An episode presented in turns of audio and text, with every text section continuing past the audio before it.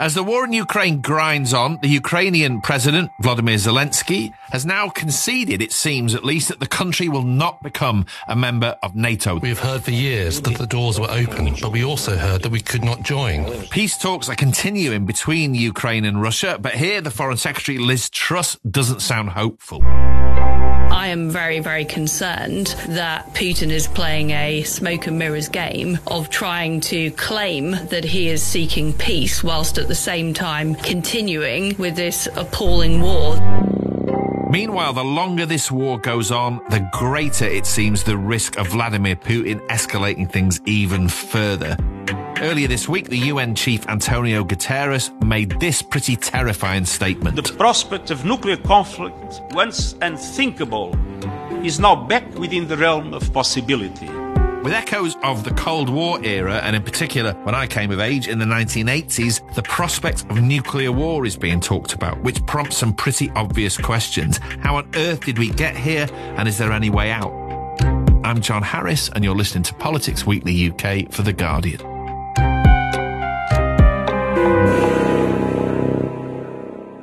We're going to begin this week's episode by talking to someone in Ukraine. Kira Rudyk is a Ukrainian MP. The Ukrainian parliament, amazingly, is still meeting. That has a practical aspect, but obviously it's really, really symbolic as well. And for us, including her voice in this podcast is crucial, really. British voices are all very well, but we've got to hear from people who are right in the midst of what's going on. Hello? Hello. Hi, Kira. Hello. Can you hear me? Yes, I can hear you. That's great. Thank you so much for talking to us. Thank you so much for having me. I, I mean, I suppose I'll I'll just start by asking you what I'd ask anybody, which is how are you? I'm okay. My house is standing still, and uh, the people who are around me they are all doing okay. So I think it's enough to say, okay, we are okay. Okay. And you're in Kiev, right? Right. Presumably, you reasonably regularly now are hearing explosions. I mean, there is there is a sense that the Russian invasion is is close by. Is that true? Uh, yes, and uh, the air raid sirens are they just went on, but we are experienced citizens of the city that has been under the shelling, so we know that during the day is it's less likely to hit. And you know why is that? because during the day it's less terrifying. So Russians really are attacking at night. What does your day look like? I mean, over the over the last three weeks. Uh, my day starts with the training. Uh, so I I started from the day one uh, assembling my resistance team here in Kiev, and uh, we are armed, and I'm training with the team. And, and presumably, up to now, you had no experience of military activity and guns and all of that. That's completely new. Right. Well, I'm like training for 21 days. So right. I can tell you I'm much better than on day one. okay. Keep going. After training, what happened? So it turns out during the war, the MP is, uh, MP's duty is just to come in, show your ID and get things organized because the war is uh, a chaos.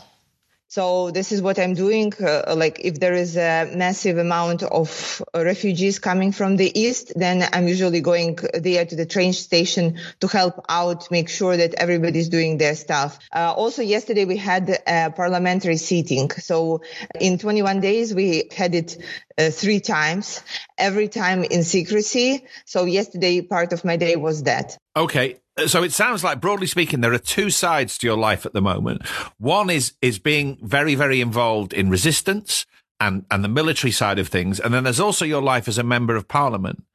And it's fascinating and amazing to me that parliament is still meeting. What what does parliament discuss? What have you been talking about? Well we discuss everything online and we are only meeting to vote offline because it's super dangerous uh, to do this. And every time we decide that we need to get together, our intelligence team, security team, everybody are saying strong no, strong no. And then, and, and then we figure out the way to do it. So, for example, yesterday there was actually a list of items that we needed to have done to make sure that the actually country operates uh, during during the war because we are looking at it as a you know temporary situation that will be resolved at some point and we will then be living our normal life and i could tell you my uh, like in the late evenings i'm working on the legislation for for the rebuilding of the country Wow. i'm Wow. i'm planning that we will be done soon and then we will be rebuilding every bridge that is burned will have to be replaced every uh, city that is destroyed will need to be rebuilt all that and this is pretty you know self-motivating thing Tell me why you say that you're preparing for reconstruction and also you think it will start to happen quite soon. Why do you think that? Well, this is the thing that that keeps me sane.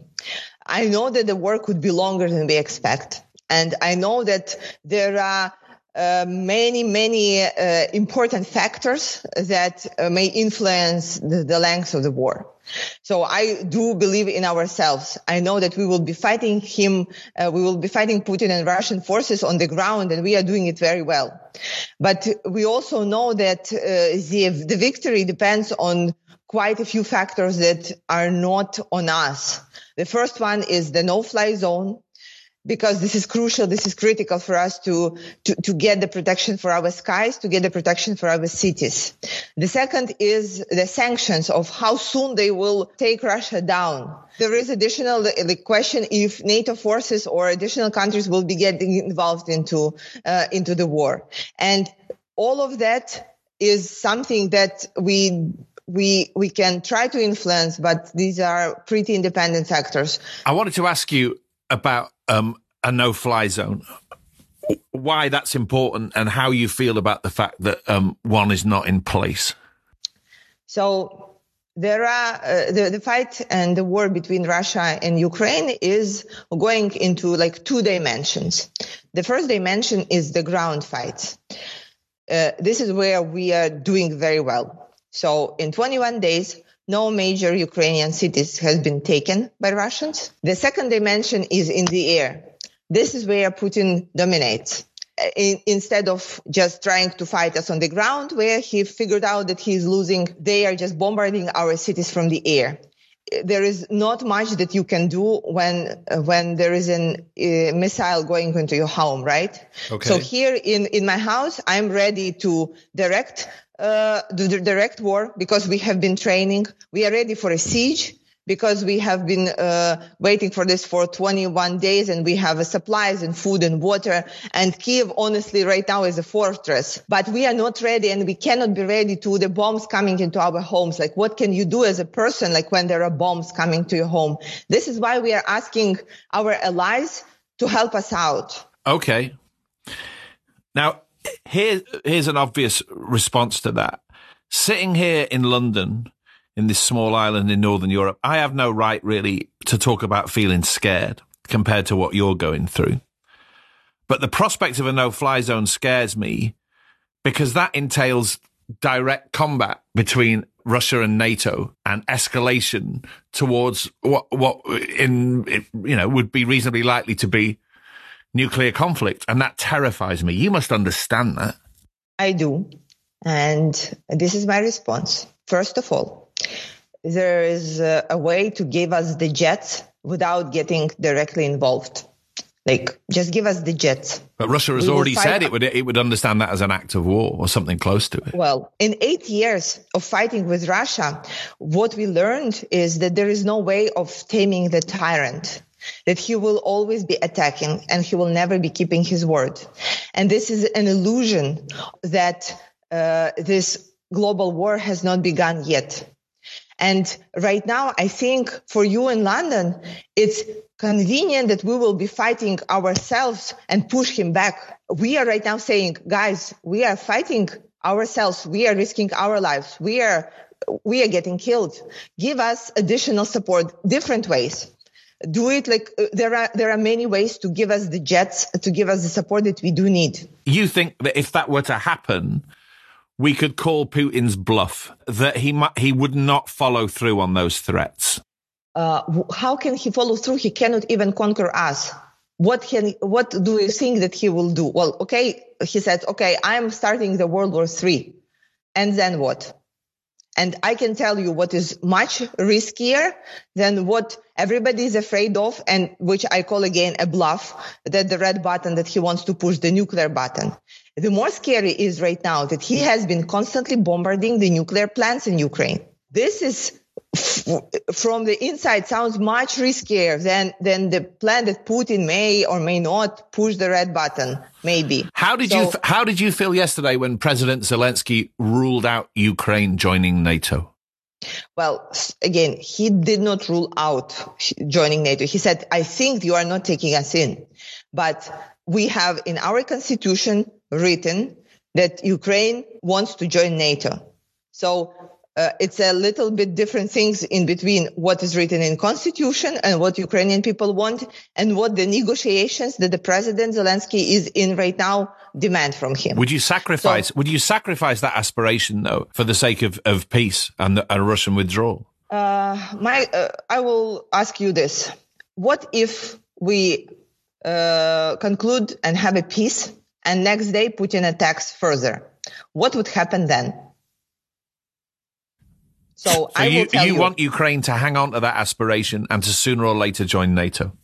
Yes, I do. And because I do not believe any uh, peaceful negotiation with Putin. I do not believe that he will be able to keep his word. I know that he wants this war and he will continue on this war.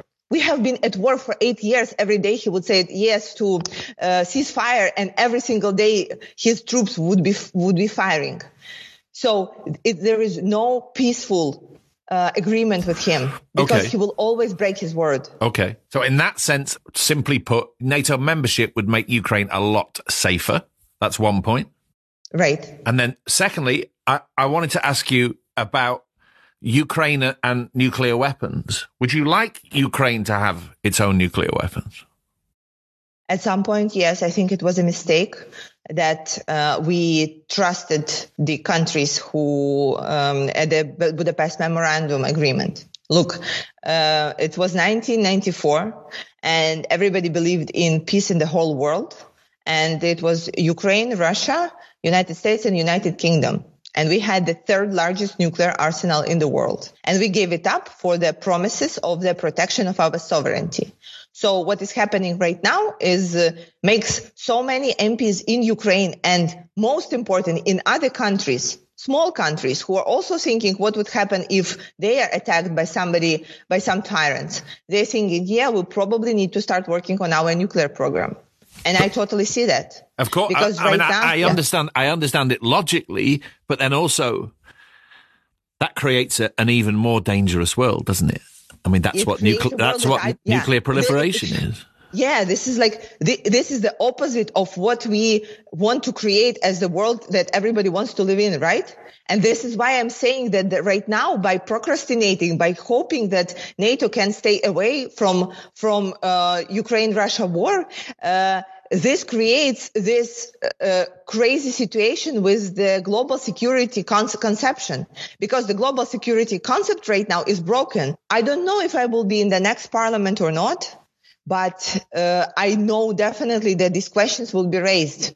Because if we had a nuclear uh, arsenal right now, the situation would be quite different. I, I read that you are on uh, Vladimir Putin's or his regime's target list. And I wonder how scared you feel about that. Well, I developed a funny answer to that.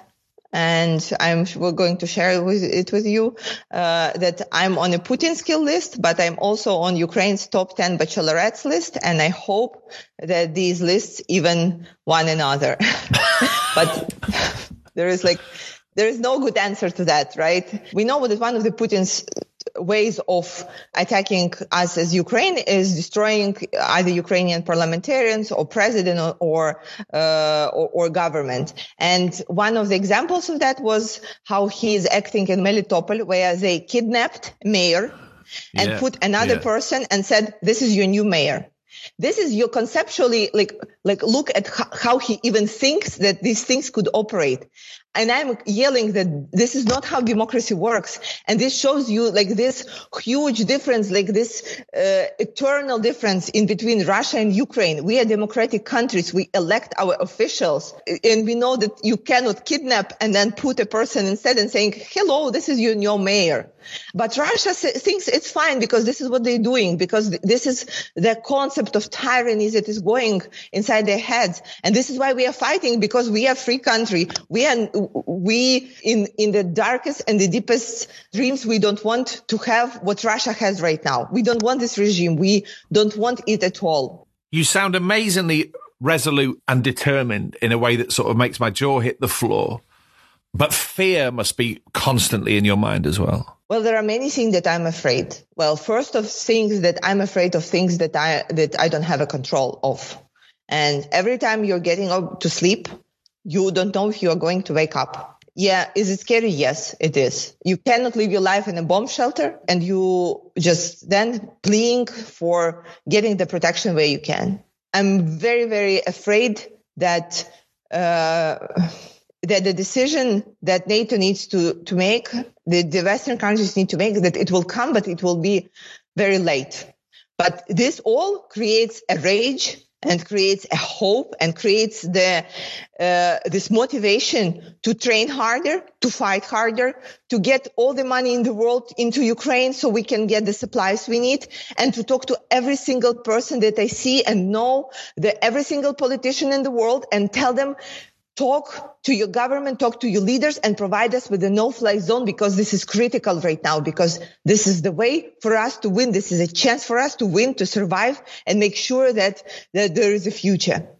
On that note, I will let you go. Thank you so much for joining us. Obviously, we send best wishes and solidarity from the UK. Thank take, you so much. Take care. Thank you. All the best. Thank, Thank you, you so much.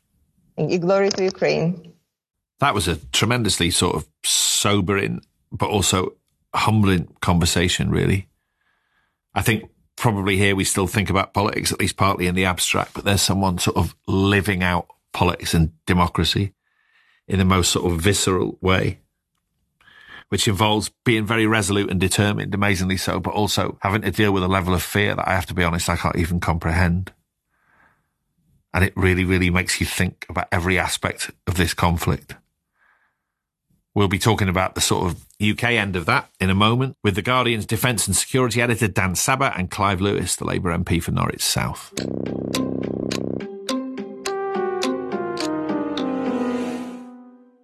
Hello, Guardian columnist Jonathan Freedland here. I now have my own US politics podcast, which is, helpfully, called Politics Weekly America. So if you want to hear my interviews with politicians like Hillary Clinton or expert analysis from Guardian journalists and the latest news from Washington, D.C. and beyond, you should subscribe. To do that, just type Politics Weekly America into ACAST or wherever you get your podcasts. We'll be there every Friday.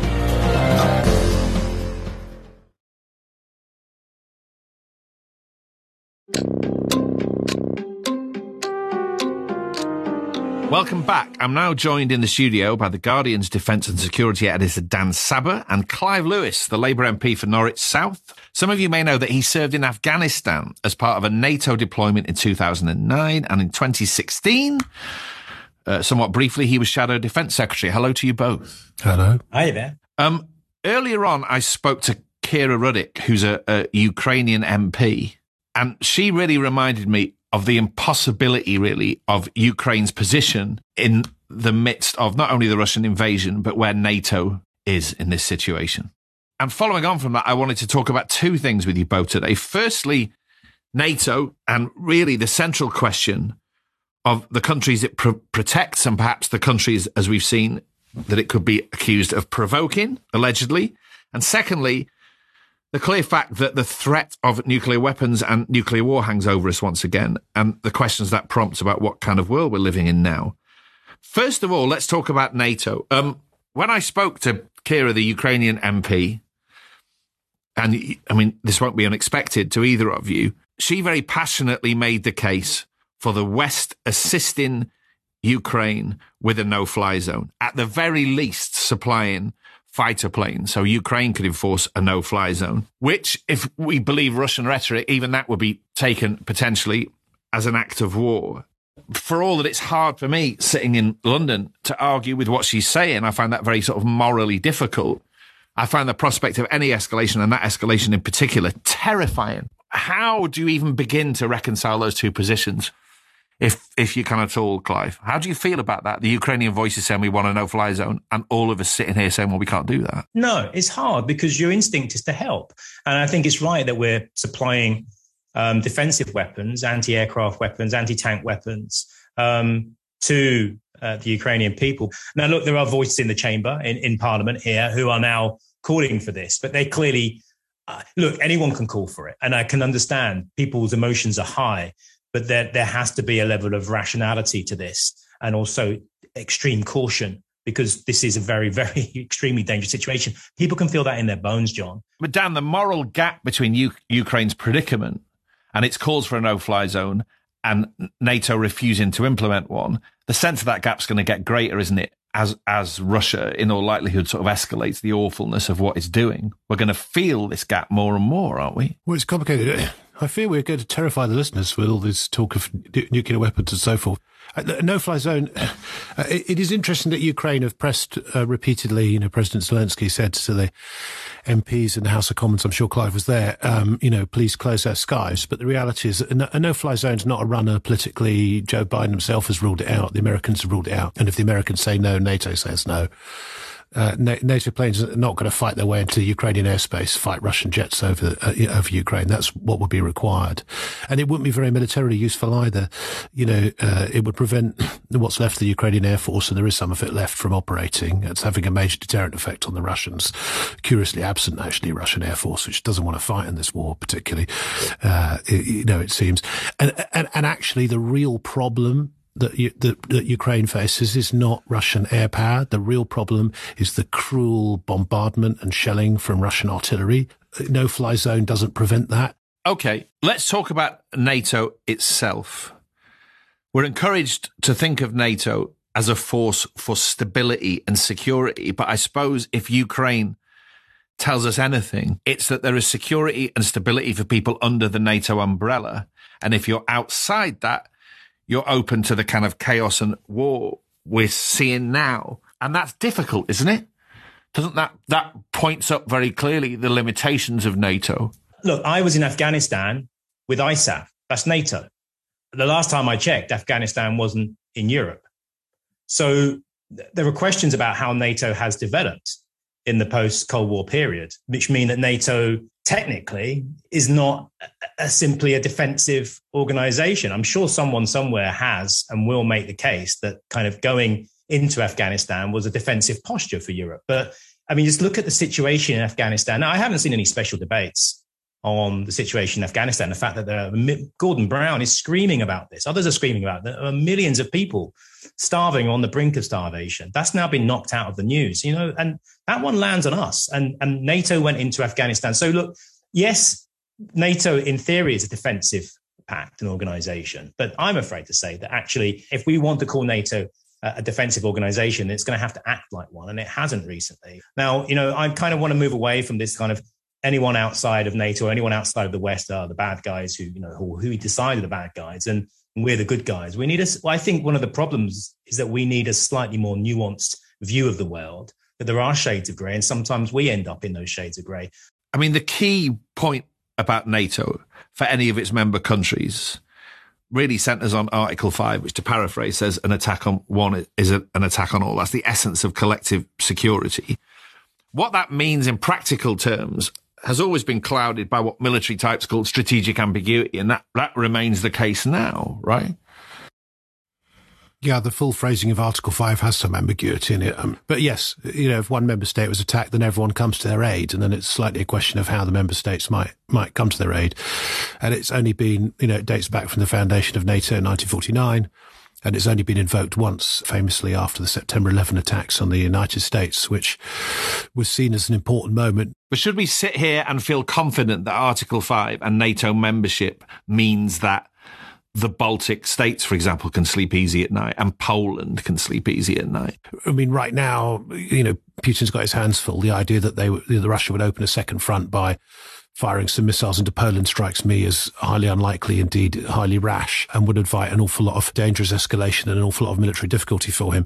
Uh, but if if if Russia can defeat Ukraine in such a way that it feels emboldened, and and we three weeks is not a long time in a war. We we shouldn't judge Russia may have fought a bad campaign, but it doesn't mean it's lost the war or anything like that. I mean, everything that that you both have just said denotes the fact that, albeit reluctantly, we are in a new political, geopolitical moment here. The talk is of increasing defence spending. There's a, a sense, really, of accepting, even celebrating perhaps our, our place on one side of a world divided into two camps. And we, uh, it strikes me that we need to ask questions about that. And we need to ask questions as well about the fact that the threat of, of nuclear war, if it ever went away, is really back in the foreground. And, and I think there needs to be a conversation about this. I mean, I always felt this way about nuclear weapons since I joined CND as a terrified 13 year old back in the 80s, which is that there is a political conversation you can have about that, but there's also a moral conversation about that as well. That to sit under a nuclear umbrella isn't just about safety and security. It's also about a sort of ongoing sense of collective fear and trauma, really. And people rightly feel very scared when they hear things like this. This is Sajid Javid talking. We've been very clear uh, from the start with our NATO allies that if there is any kind of attack on NATO territory, then it will be war with NATO and there will be a, a severe response if there's if a single Russian toe cap steps into NATO territory, there will be war with NATO. I don't really want my politicians talking like that. I have to uh, say, I don't know how you feel about that, no, Clive. And I just think in this place, so many people get carried away. I think there's a, a feeling that you that the, the real statesmanship takes place in moments like this, and this is where you can make your mark on history. And I think some some of us in here get carried away, and and it it, it it's this it's dangerous and um, it's not pleasant. Why did he say it, Dan? I, am faintly troubled by the health secretary wanting to declare war on Russia. I sort of find that slightly. Or I think I think he partly said it because he was doing a media round and he was asked, which says everything you need to know about. But was that the about, line that about, day, or do you think? Or do you think he was talking off off the cuff, misguidedly? No, I think that is roughly that is roughly speaking the line as a kind of machismo line. If you if you cross, Boris Johnson's used this formulation, you know, about toe caps, I recall. But but I mean, you know, you, you strike against NATO and we'll, we'll strike back. I mean, it, it is so important in this moment you you know you must be uh, people must be calm, must be slow to take offence. Just calm every calm everything right down. Just just you know respond in the calmest, most proportional way, and you know, and if necessary, t- turn the other cheek. If God forbid a stray Russian missile went into Poland, uh, uh, you know you don't respond with some kind of you, you know mi- military strike. You accept it for what it is. It's a, a wretched one off. Clive, all of this is sort of very sensitive and extremely politicised within the Labour Party. Questions about nuclear strikes, nuclear weapons, Britain's place within NATO, and all of that. Any Labour leader in recent memory has been asked this tired, cliched, somewhat stupid question of whether they'd press the nuclear button. Keir Starmer now seems very exercised about a part of the Labour Party which has been there since I can remember, which is sceptical about NATO, arguably has strayed far too close to uh, sort of giving political space to Putin, but nonetheless reflects long-standing Labour traditions of wanting Britain perhaps to be non-aligned, being in favour of nuclear disarmament, broadly being pacifist and all that. And that in the middle of this very sort of wound up, somewhat shrill atmosphere that war creates is now being seen as illegitimate within the Labour Party. It's not, is it? No, it's not. And and there needs to be a place for it in our party. My problem with what's happening at the moment and the way that this is being shut down inside the Labour Party is that the Labour Party is the opposition. We live we are in a kind of predominantly two-party system. There has to be a political party, surely, or an element of a political party, which is arguing for rational alternatives to so-called mutually assured destruction. So I, I, I, I understand why it's a very difficult situation at the moment. But you know, you look at the world, we are in two camps. There are those with nuclear weapons and those without. And those with nuclear weapons, basically, it's premised on the fact that you are prepared to annihilate potentially hundreds of millions, if not billions, of people. That's what that's what the question is asked of every Labour leader or potential Labour leader and Prime Minister. Would you push that button? Which is in a way an insane uh, question to ask. So, no, look, I think, yeah. Uh, if this was, if it was you, what would your answer be? I, I gave my answer. I said, why, I, I, I threw it back at the presenter and I said, why do you define leadership by someone's ability to incinerate potentially billions of men, women, and children. Is that Okay. is that how you define good leadership? You, you mentioned a moment ago the divide within the world between those who sit under the nuclear umbrella and those who don't. When I was talking to Kira, the Ukrainian MP,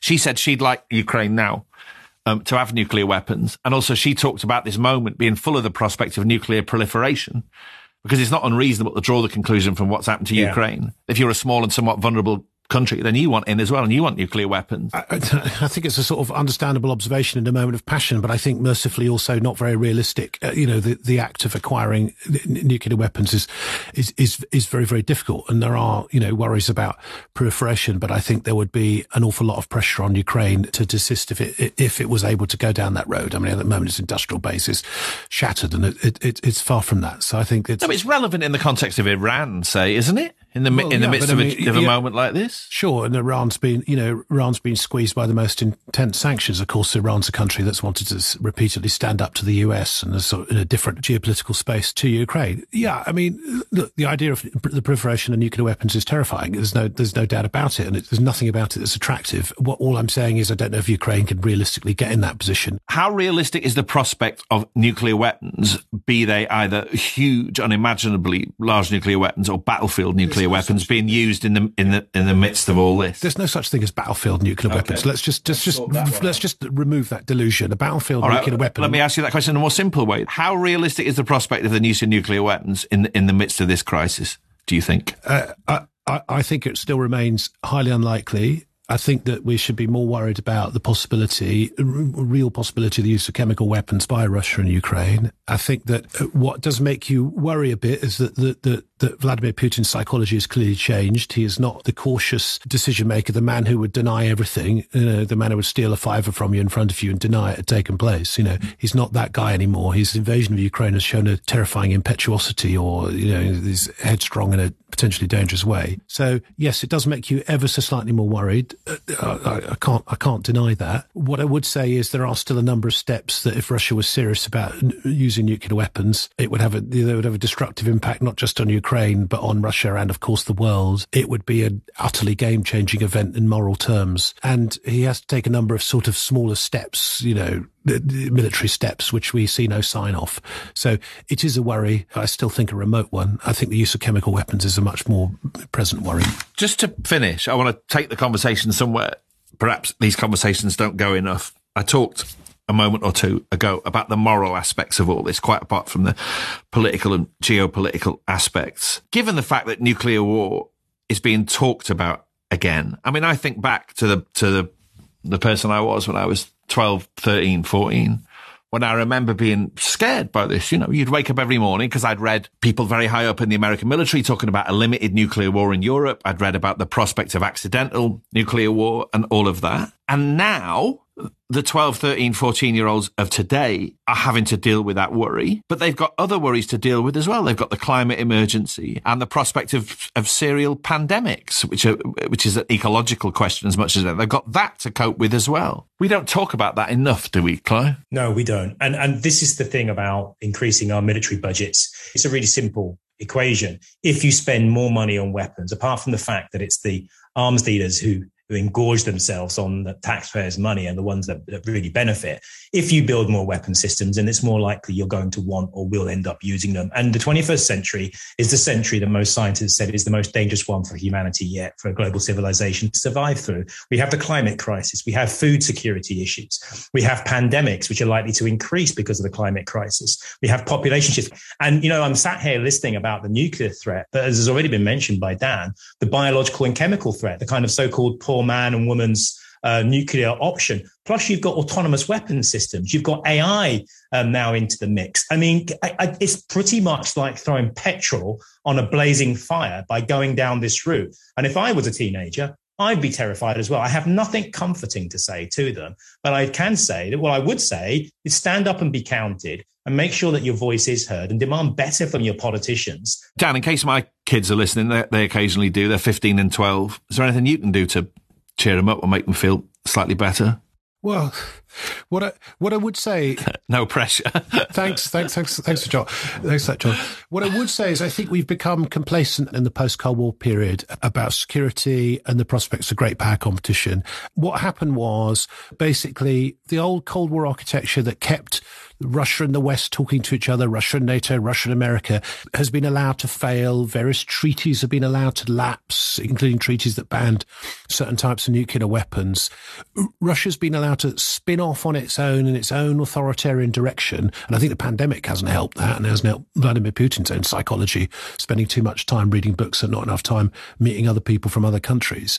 And so we've become a bit complacent about that aspect. We've rightly focused on other problems, you know, environmental problems and, you know, pandemic problems. These are vital problems of our time as well. But I think we need to see these things in the round that, that we must not be you, you, know, the sort of the last 25 years have been, we, we've seen world politics, you know, riven by a succession of crises, starting with the financial crash and through COVID. And, you know, we've had a crisis of nationalisms and now we have, you know, we have this security crisis. And I think we are living in a fragile world and we have to accept and understand that. We have to start from that premise. This world needs to be protected and, and loved, I suppose. You know, and we do need voices who'll speak up for that.